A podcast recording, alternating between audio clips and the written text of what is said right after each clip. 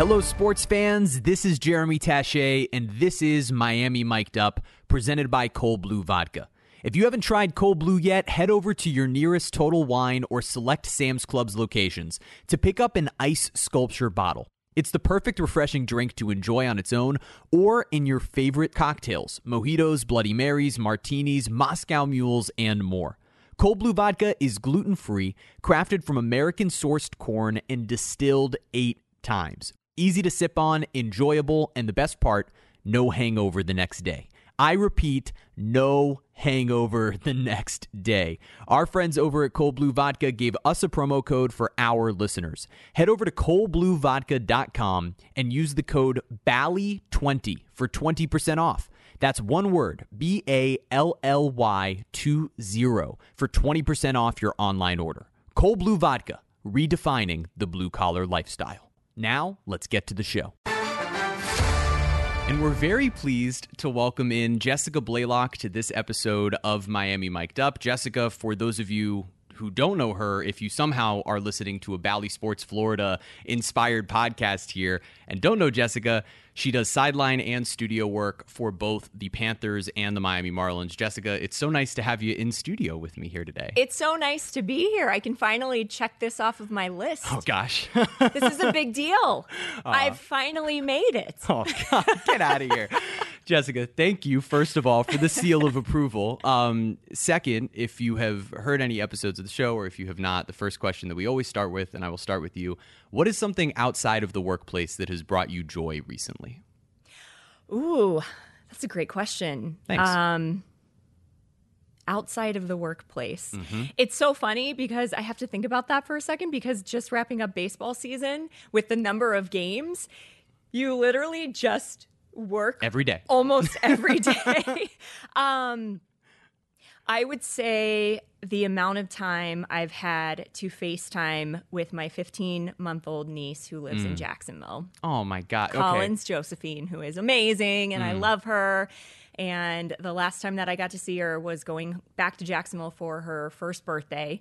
Um, and so my sister does a great job calling me, FaceTiming me so that I get to see her and talk to her and just to see all of the things that she's learning and experiencing. And I got to watch this great video of her with Bubbles, which was the cutest thing I've ever seen um, because nothing beats the genuine joy of a child. So, Yes. probably getting to FaceTime and getting to actually spend a good amount of time hanging out through FaceTime with my niece. Right, that's so nice. Well, and it's uh nice that at least they're just in Jacksonville. Yes. It's not like too far away. Absolutely. My my fiance's family lives in in St. Augustine and Jacksonville as well, and so nieces and nephews there. It's the same sort of deal. Like I just got to see uh, her two nephews who And it goes it's by so fast. So It fast. goes it's by just so fast. crazy to see how quickly these I little know, kids grow, and it's oh, it's wonderful. Like there's nothing like that with family. So that's that's so nice. I'm so glad to to hear that that you were able to do that, and with the little bit of time off that you have, and that's actually where I'm going to start with you is in covering both of these teams. We've had a conversation recently, a couple of months ago. You and I spoke a bit about your path through broadcasting, and I find it to be absolutely fascinating. Um, you're someone who's very much kind of carved your own lane to get to where you are right now. But where I want to start is sort of when this was all just a dream, when this was all just something that you wanted to do.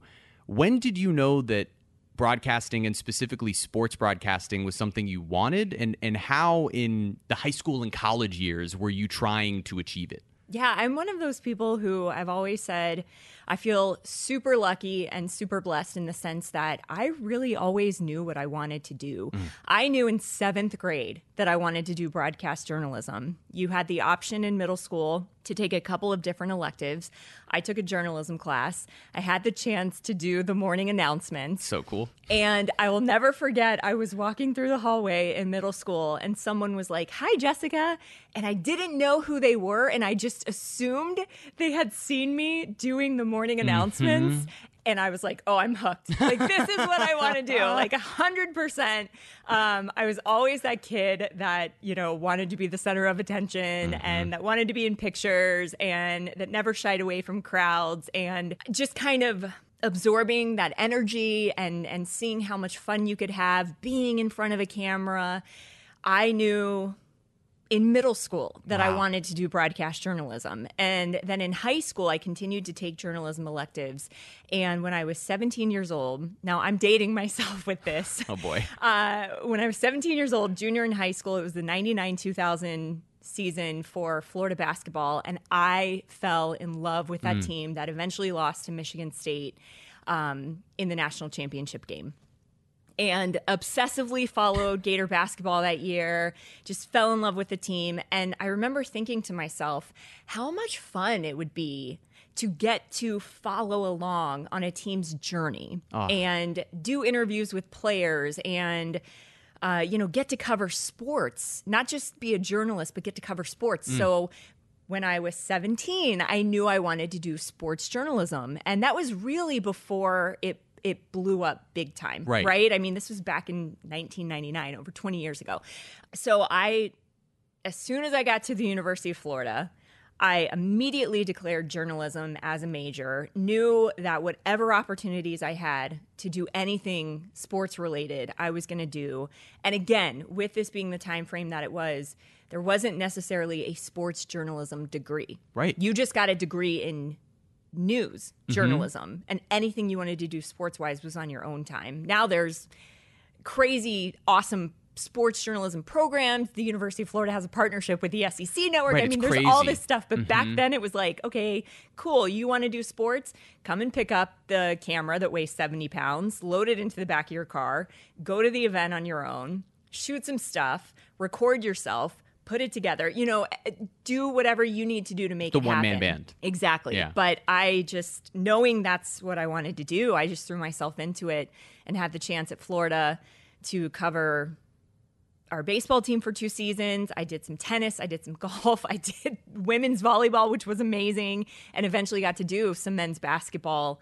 Um, and on top of that, work behind the scenes for ESPN for several events. And hmm. that's kind of how I got into my job path once I graduated from college. So two things from there then. Number one, what a benefit to be at a school like UF where all of not only was it a really good broadcast program, but the timing of when you're there, just about I mean, and that's been the case for a couple decades now, but just about every team on campus was good. Like Absolutely. everybody. And that's that's a huge advantage of going to a school. And I would recommend that to anybody who's who's like young and trying to pursue this as a career don't just go to like the football school because it's very competitive when there's just one team on campus who Right. everybody wants to cover. When you can go to a school like UF, and I, I'll even group UCF in a similar way, where every program on campus matters in in some capacity within their own realm. That had to be wonderful. But you mentioned the working behind the scenes with ESPN, and I'd, I'd love to dive into that a little bit. What did that entail? And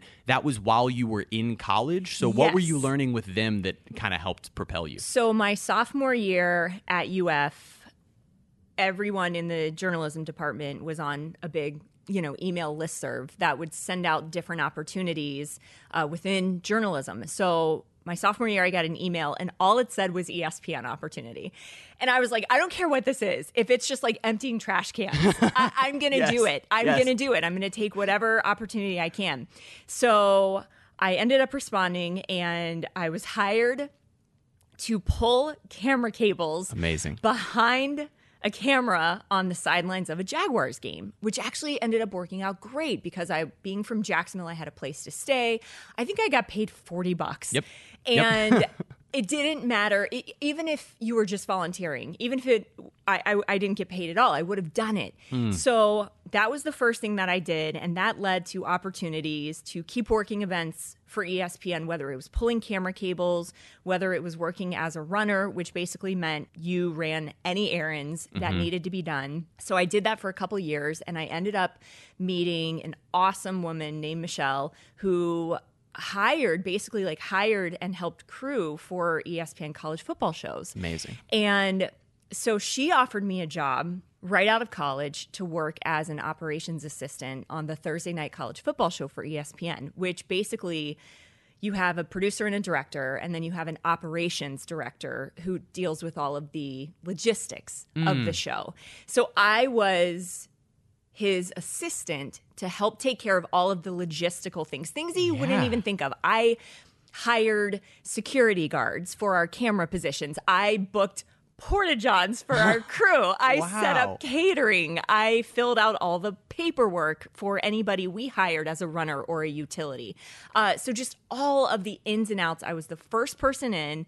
I was the last one out, and I got such a great taste of what goes into a production from start to finish and understanding that it is way more than just the person you see on camera. And and you get such an appreciation for the number of hours that everyone on your crew puts in and what they do to at the end of the day make you look and sound good. So it really it, it was a great opportunity because i, I not only did uh, college football, the the Thursday night college football show. I got to work on the Saturday primetime college basketball show. I did some NASCAR. Uh, I did a ton of traveling. Got to go to all of these great college football, college basketball cities, and I really think those you know five six years I spent behind the scenes have hopefully made me better in front of the camera, knowing everything that my crew does to make it all happen.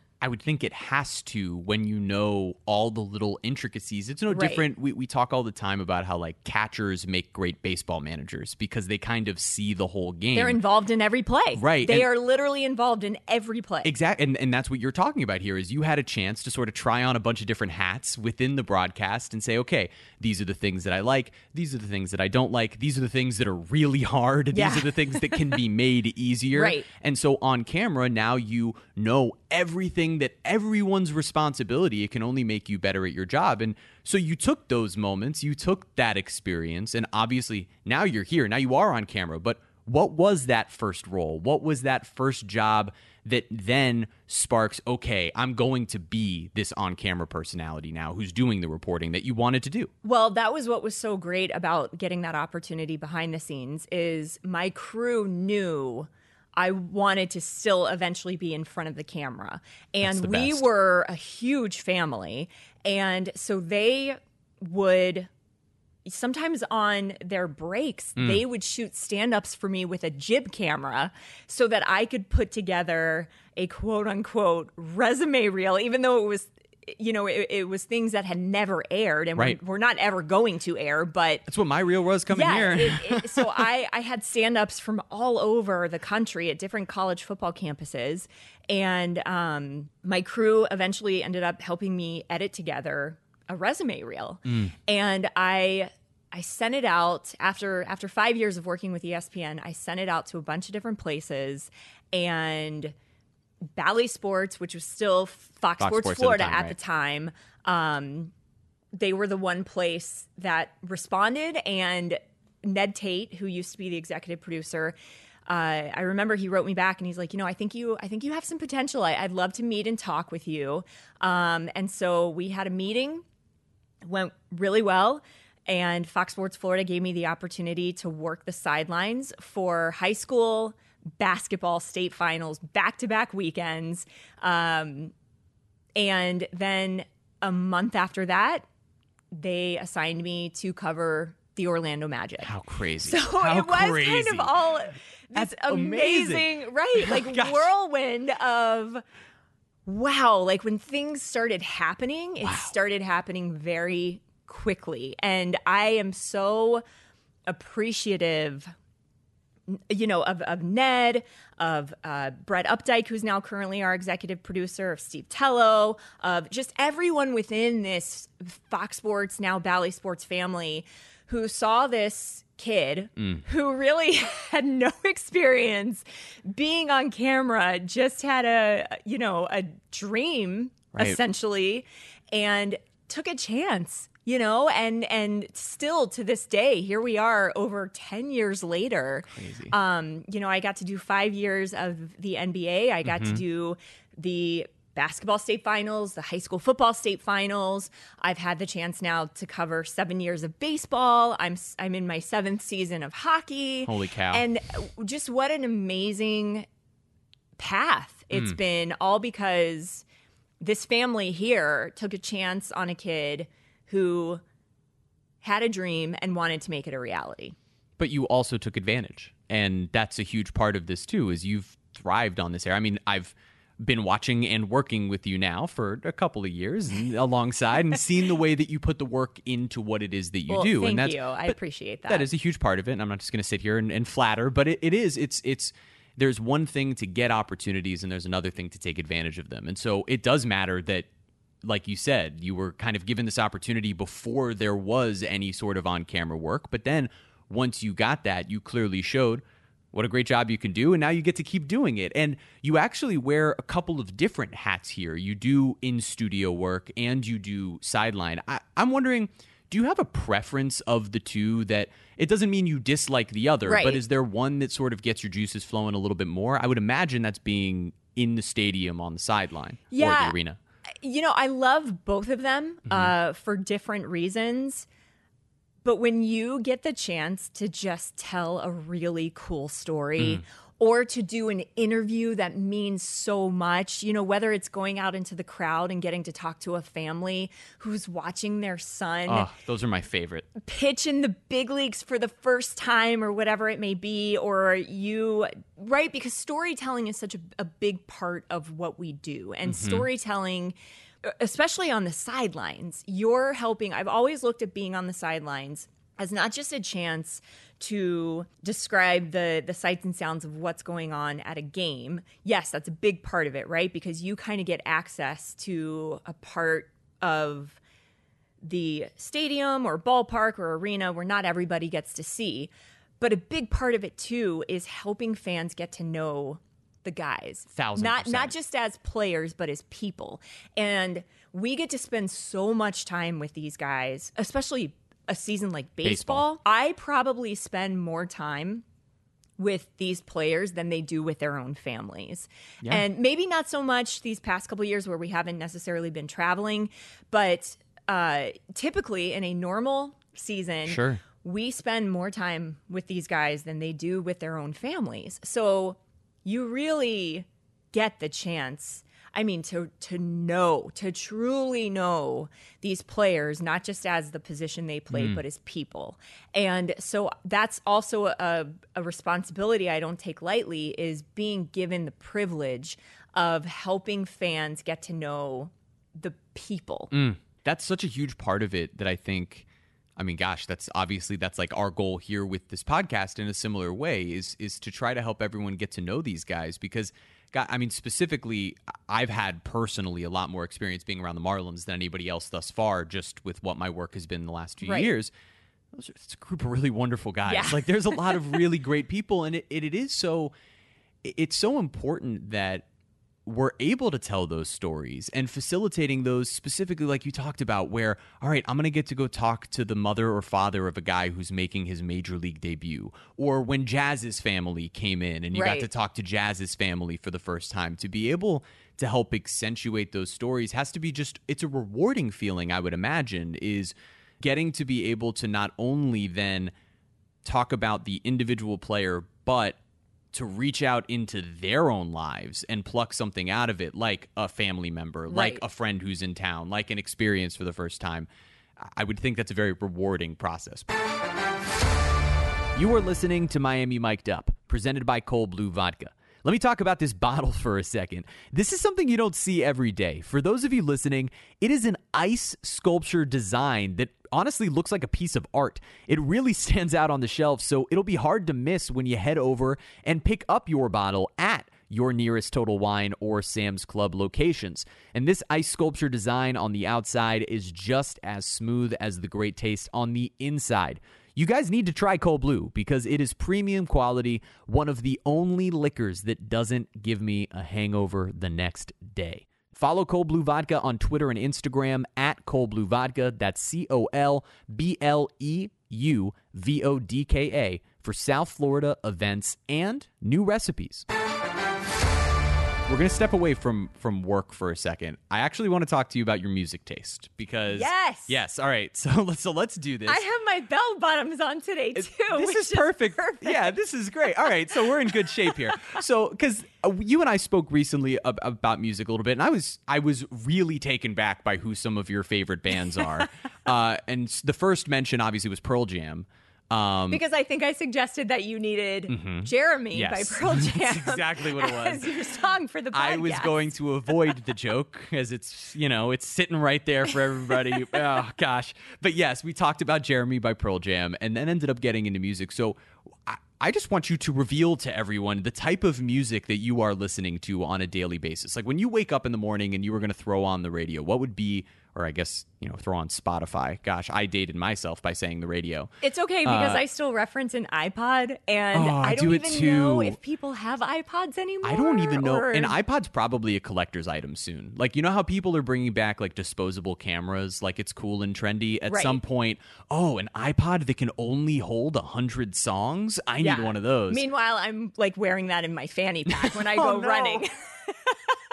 oh my gosh, that's br- that's the best sentence. I'm wearing that in my fanny pack. Okay, so while you're running and listening to and I'm not even doing it ironically. Right, You know what I mean? Like real. I'm not even trying to do it as like a statement. I'm Right. like, oh, this is convenient. This so is I'm gonna run with my fanny pack because I can put my iPod and my key in it. Oh no. Okay, so what music is on that iPod then, Jessica? Oh man. Uh, well, first off, it's packed with Led Zeppelin. okay, Led. Zeppelin is my all-time favorite band. I I really inherited my musical taste from my dad. Okay. You know, I always remember growing up, my dad just always playing great music. Um and and it was everything from Zeppelin to Pink Floyd to The Who to Yes Oh my gosh. to ACDC to Van Halen. I mean, just musically, I should have grown up in the 60s Right. or the 70s because all of my favorite bands come from those decades. And it's not just classic rock either. You know, Motown. Mm. I Otis Redding, his voice moves my soul like nobody else. Al Green, I like you can just go down the list. So if you hit shuffle on Right. my music, it may go from Led Zeppelin to Fleetwood Mac to Otis Redding to Pearl Jam to the Rolling Stones to you know Smokey Robinson to uh, you know whatever. I mean, it, it will just go through this jungle land of all of these different types of music, but the vast majority of it really has a 60s and 70s classic rock flair to it. just like hooked into it. That's that's awesome. I am kind of similar for the same reasons. My dad, you know, played. It was mostly Bruce Springsteen and then the Beatles. Did you like the Jungle Land reference? Yeah, I did, and I see. I wasn't gonna jump in and say, "Ha, a jungle land of music, Bruce Yeah. Springsteen," but uh, yeah, it- was the first thing that came into my mind, and I had to stop myself from making the joke. So I'm glad you finished it and got to make No, it make all the jokes. But- make all the jokes. just jump in, Just- interrupt, make the jokes. Absolutely. But we, as a result, I grew up with with super similar background of listening to music like that, and yes, on my iPod, throwing a lot lots of classic bands or things like that. So I actually remember a funny thing that popped in my head recently was in seventh grade we had to do some science fair project or i don't know if it was science fair or just a science class and we had to like create a project where we were talking about pathogens or some some weird science something in you know seventh grade and so me and my friend who was raised similarly who was also like this 70s soul instead of you know doing a normal project we re- rewrote the words of happy together by, By the, the turtles. Turtles. yes by the turtles and sang it about pathogens. And there's video out there somewhere in the ether of me with my little seventh grade crazy Jufro that existed, uh, that was just all over the place wearing puka shells. Oh singing, my gosh, uh-huh, puka uh-huh, shells. re-singing the words puka shell. happy together. It was all the trends. I, you know, I was a, a middle school kid when, when you know, the the Jonas Brothers were super cool, and then like the surfer look and Bieber's long hair and all of that. Oh, nice! I was celebrating like my 35th birthday when Oh, the Jonas Jessica, Brothers get outta cool. here with Wait, that. also you They're and I- still cool. They are still cool. Actually, they have a song Sure. called "Cool," so and it is on my running mix. Oh, so I will own that. Um, you and I are a kindred spirit because chemistry honors my freshman year of oh, high Oh, school. One of my friends and I did a project on algae, and we took.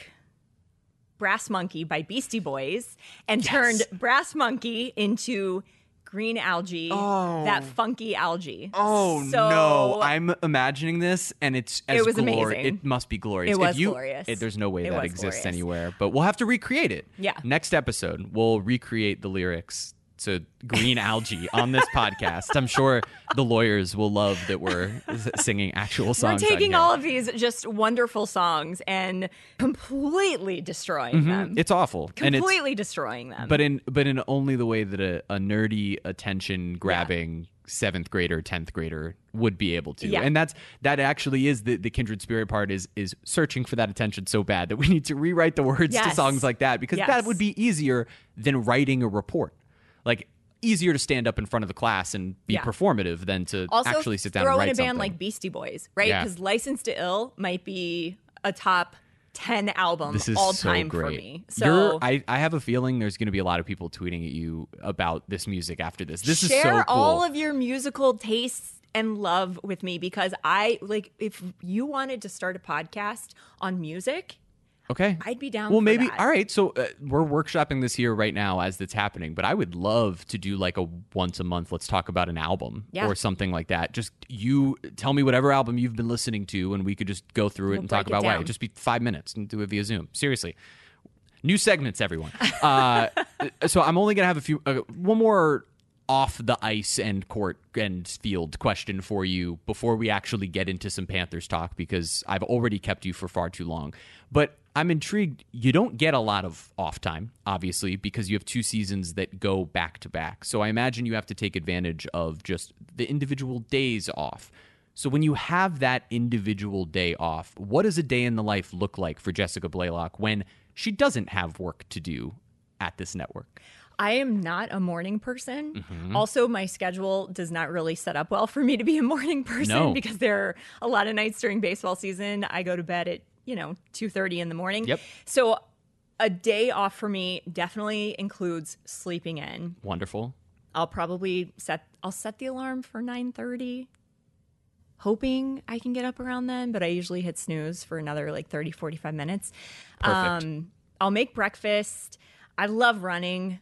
Uh, it just makes me so happy. So whether it's running at the gym because it's too hot outside, or when we do have a beautiful day, whether it's just going on a nice run, walk outside, um, I love water. Like Mm. water literally just speaks to my soul, and I think a big part of that is being a native Floridian and always growing up around water whether it was going to the beach whether it was you know i swam competitively for 10 years so i was at the pool every day during the summer um, i just love being around water and that's one thing i love so much about living in south florida is you know you can just walk out your front door and there's probably water close by Yep. um, so if if i can spend time on the water then I, I definitely love doing that because I just think it also just helps reset me mentally if it's been a really busy stretch. Um, so yeah, and I love now, especially now that I'm older too. If I have a night off, if I've worked like you know. 12 baseball games and then I have like one night off and then I'm working another 5 or 6.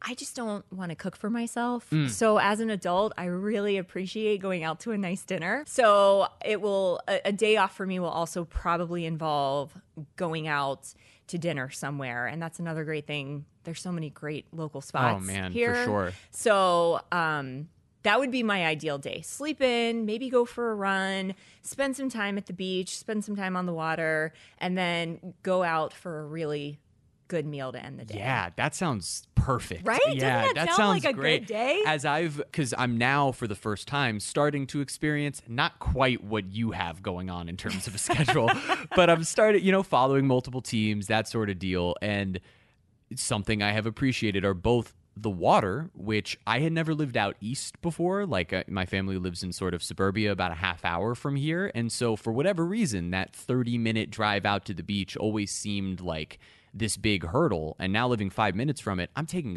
advantage of that constantly. Just being by the water for Yeah. an hour can just completely change your whole week. Well, so, especially as a kid, doesn't a 30 minute drive as a kid Oh, feel like, like it forever. takes like a week? uh huh. You're like, when are we going to be there?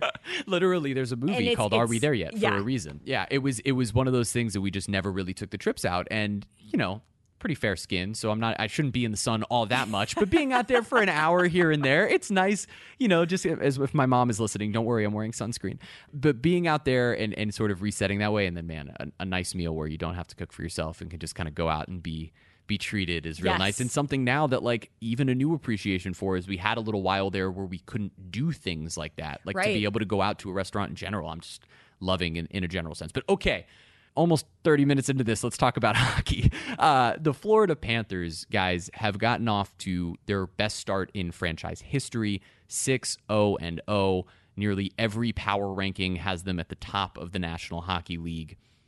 And yet, this team isn't that different from who they were last year. We saw this improvement coming in a lot of ways, and we all said they were not really a team that was eliminated in the first round. You know, in the way in the way that they were losing to the Tampa yeah, Bay was, a, it was a brutal first round draw. awful, Brutal. Yeah, literally the champions. No, Right. and similar, the Heat had the same thing in playing the Bucks in the first round, who went on to win a championship. But what is the biggest difference that you see with this group to start the year? Is it simply addition of talent, or what do you see from this Panthers team that makes you believe that 6 0 0 is not a fluke? Obviously, not 82 0 0, but that 6 0 0 is not a fluke.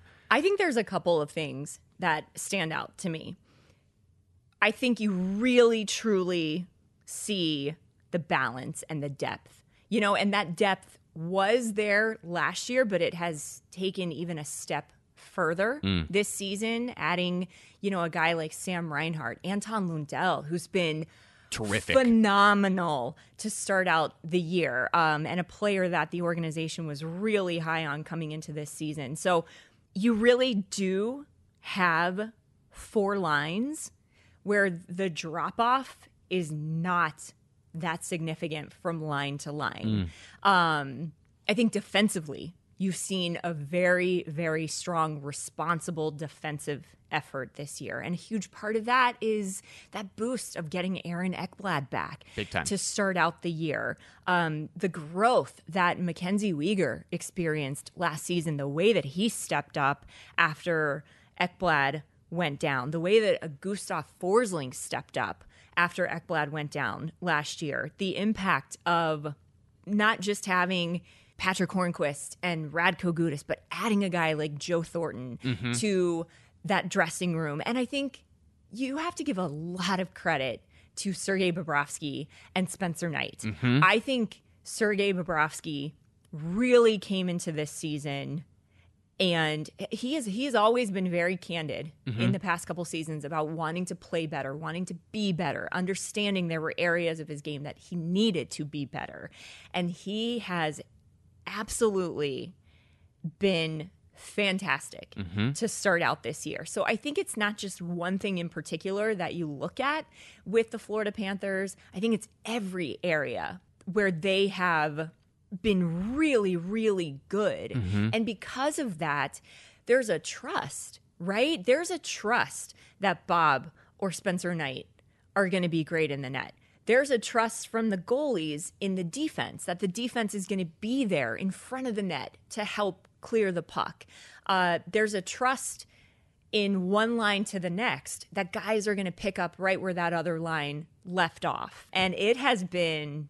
It's it's just been an absolute blast. Well, it's so fun. It, uh, this is a what, what's also great is the Panthers play a very fun brand of hockey. Like it's an entertaining brand on top of the fact that they're winning. And I think the thing that you mentioned that I, I find to be most fascinating is how that drop off from line to line is is seemingly insignificant. There are. Despite having superstars on the first couple of lines, like there's so much depth to this team. And the word you mentioned in trust, you almost wonder if some of those moments that happened last year, if Bobrovsky struggling at moments and Knight coming in and pushing him a bit, if Ekblad going down and Weegar and Gudas needing to raise their game, if if some of these circumstances that ultimately led to the Panthers' loss to the Lightning last year might be the thing that sort of helps turn them around. I, I look back, we, we all watched like the last dance during the summer and, and the way that the Bulls had to lose to the Pistons a couple of times before finally becoming the team. You wonder if that's what this could be for the Panthers, if these last couple of additions and and really a team that now is battle tested and playing in a big playoff series can can take those steps. But the most interesting dynamic of all of them to me was the one that you mentioned with Bobrovsky and and and Knight together. And I spoke to Bobrovsky on this podcast before the season.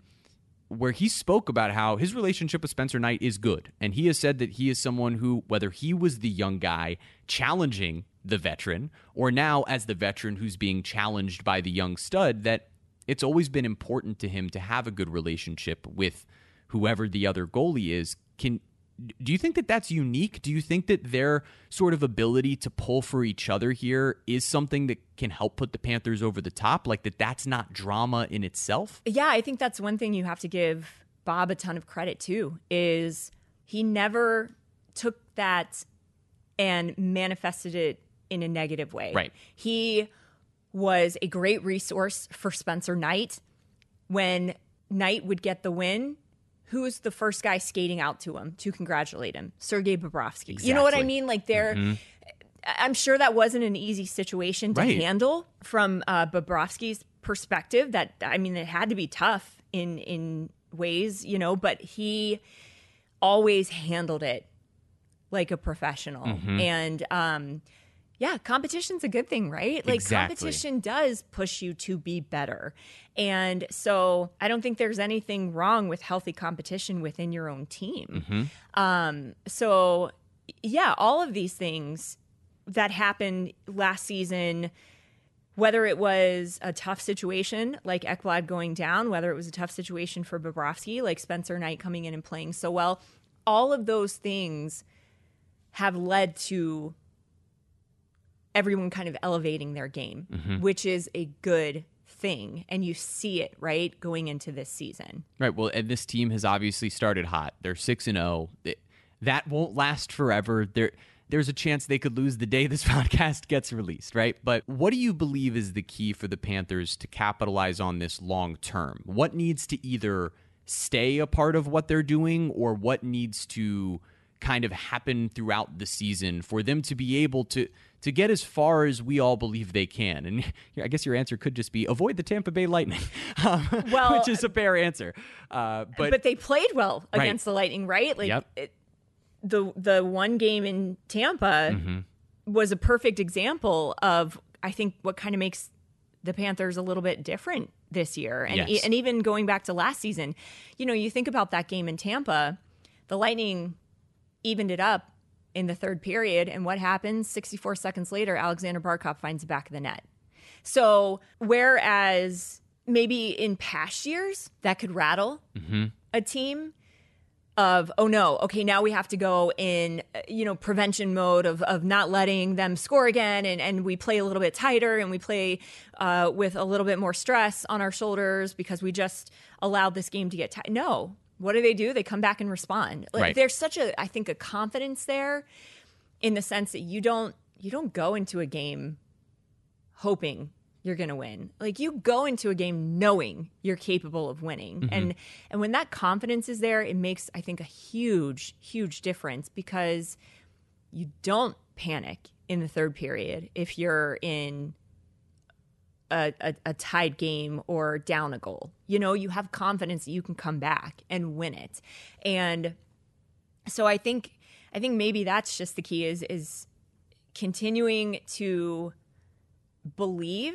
I mean, maybe that sounds corny, but just believing in your ability right? Like having that confidence, like not doubting your system, not doubting your defense, not doubting your goaltending, not doubting that uh, whether it's the top line or the fourth line, that they're going to be able to find a game winning goal or whatever it is. Just this team is built and it's built for success and it's built for sustainable success yep.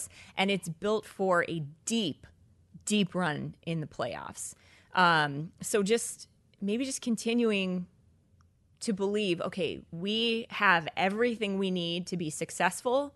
We just have to go out there and continue to do it. Well, it seems like obviously they've gotten off to the right start so has our Bally Panthers broadcast crew. All of these games have been great. Jess, you've been fantastic. This was so much fun. Thank you for spending so much time with me. I originally told you 20 minutes, and I believe we're near 40. So nice. thank you so much for taking this time to speak with no, me. I had an absolute blast. blast. Like I mean, our new musical correspondent. I mean that very seriously. We are gonna have go to for another 20 minutes, another 40 minutes. I well, mean, there's so many different things that we could still talk there about. There really so we'll... are, and we'll be honestly. Please, please. Yes, I'm I'll asking you now. Please come back. I can't wait to have you again. This is so fun, and we, we will. We'll dive into a bunch of different stuff, and and as yeah, I mean, the winter meetings will come up at some point. We'll talk baseball too. Yes. So this has been so fun. Everyone, you could follow her at Jess Blaylock on Twitter. Uh, I know that she doesn't really care if I'm promoting her socials right now. Socials not the place to be, but but social media, go follow her at Jess Blaylock, and obviously follow all of her work on our networks. Jessica, thank you so much for spending the time. Thank you so much for having me. Thank you for listening to Bally Sports Florida's Miami Mic'd Up with me, Jeremy Taché. And a special thank you to our national sponsor in Southeast Toyota. Visit your local Toyota dealers or Toyota.com today and take advantage of the amazing deals on their full line of vehicles. No matter your destination, Toyota goes with you. Toyota, let's go places.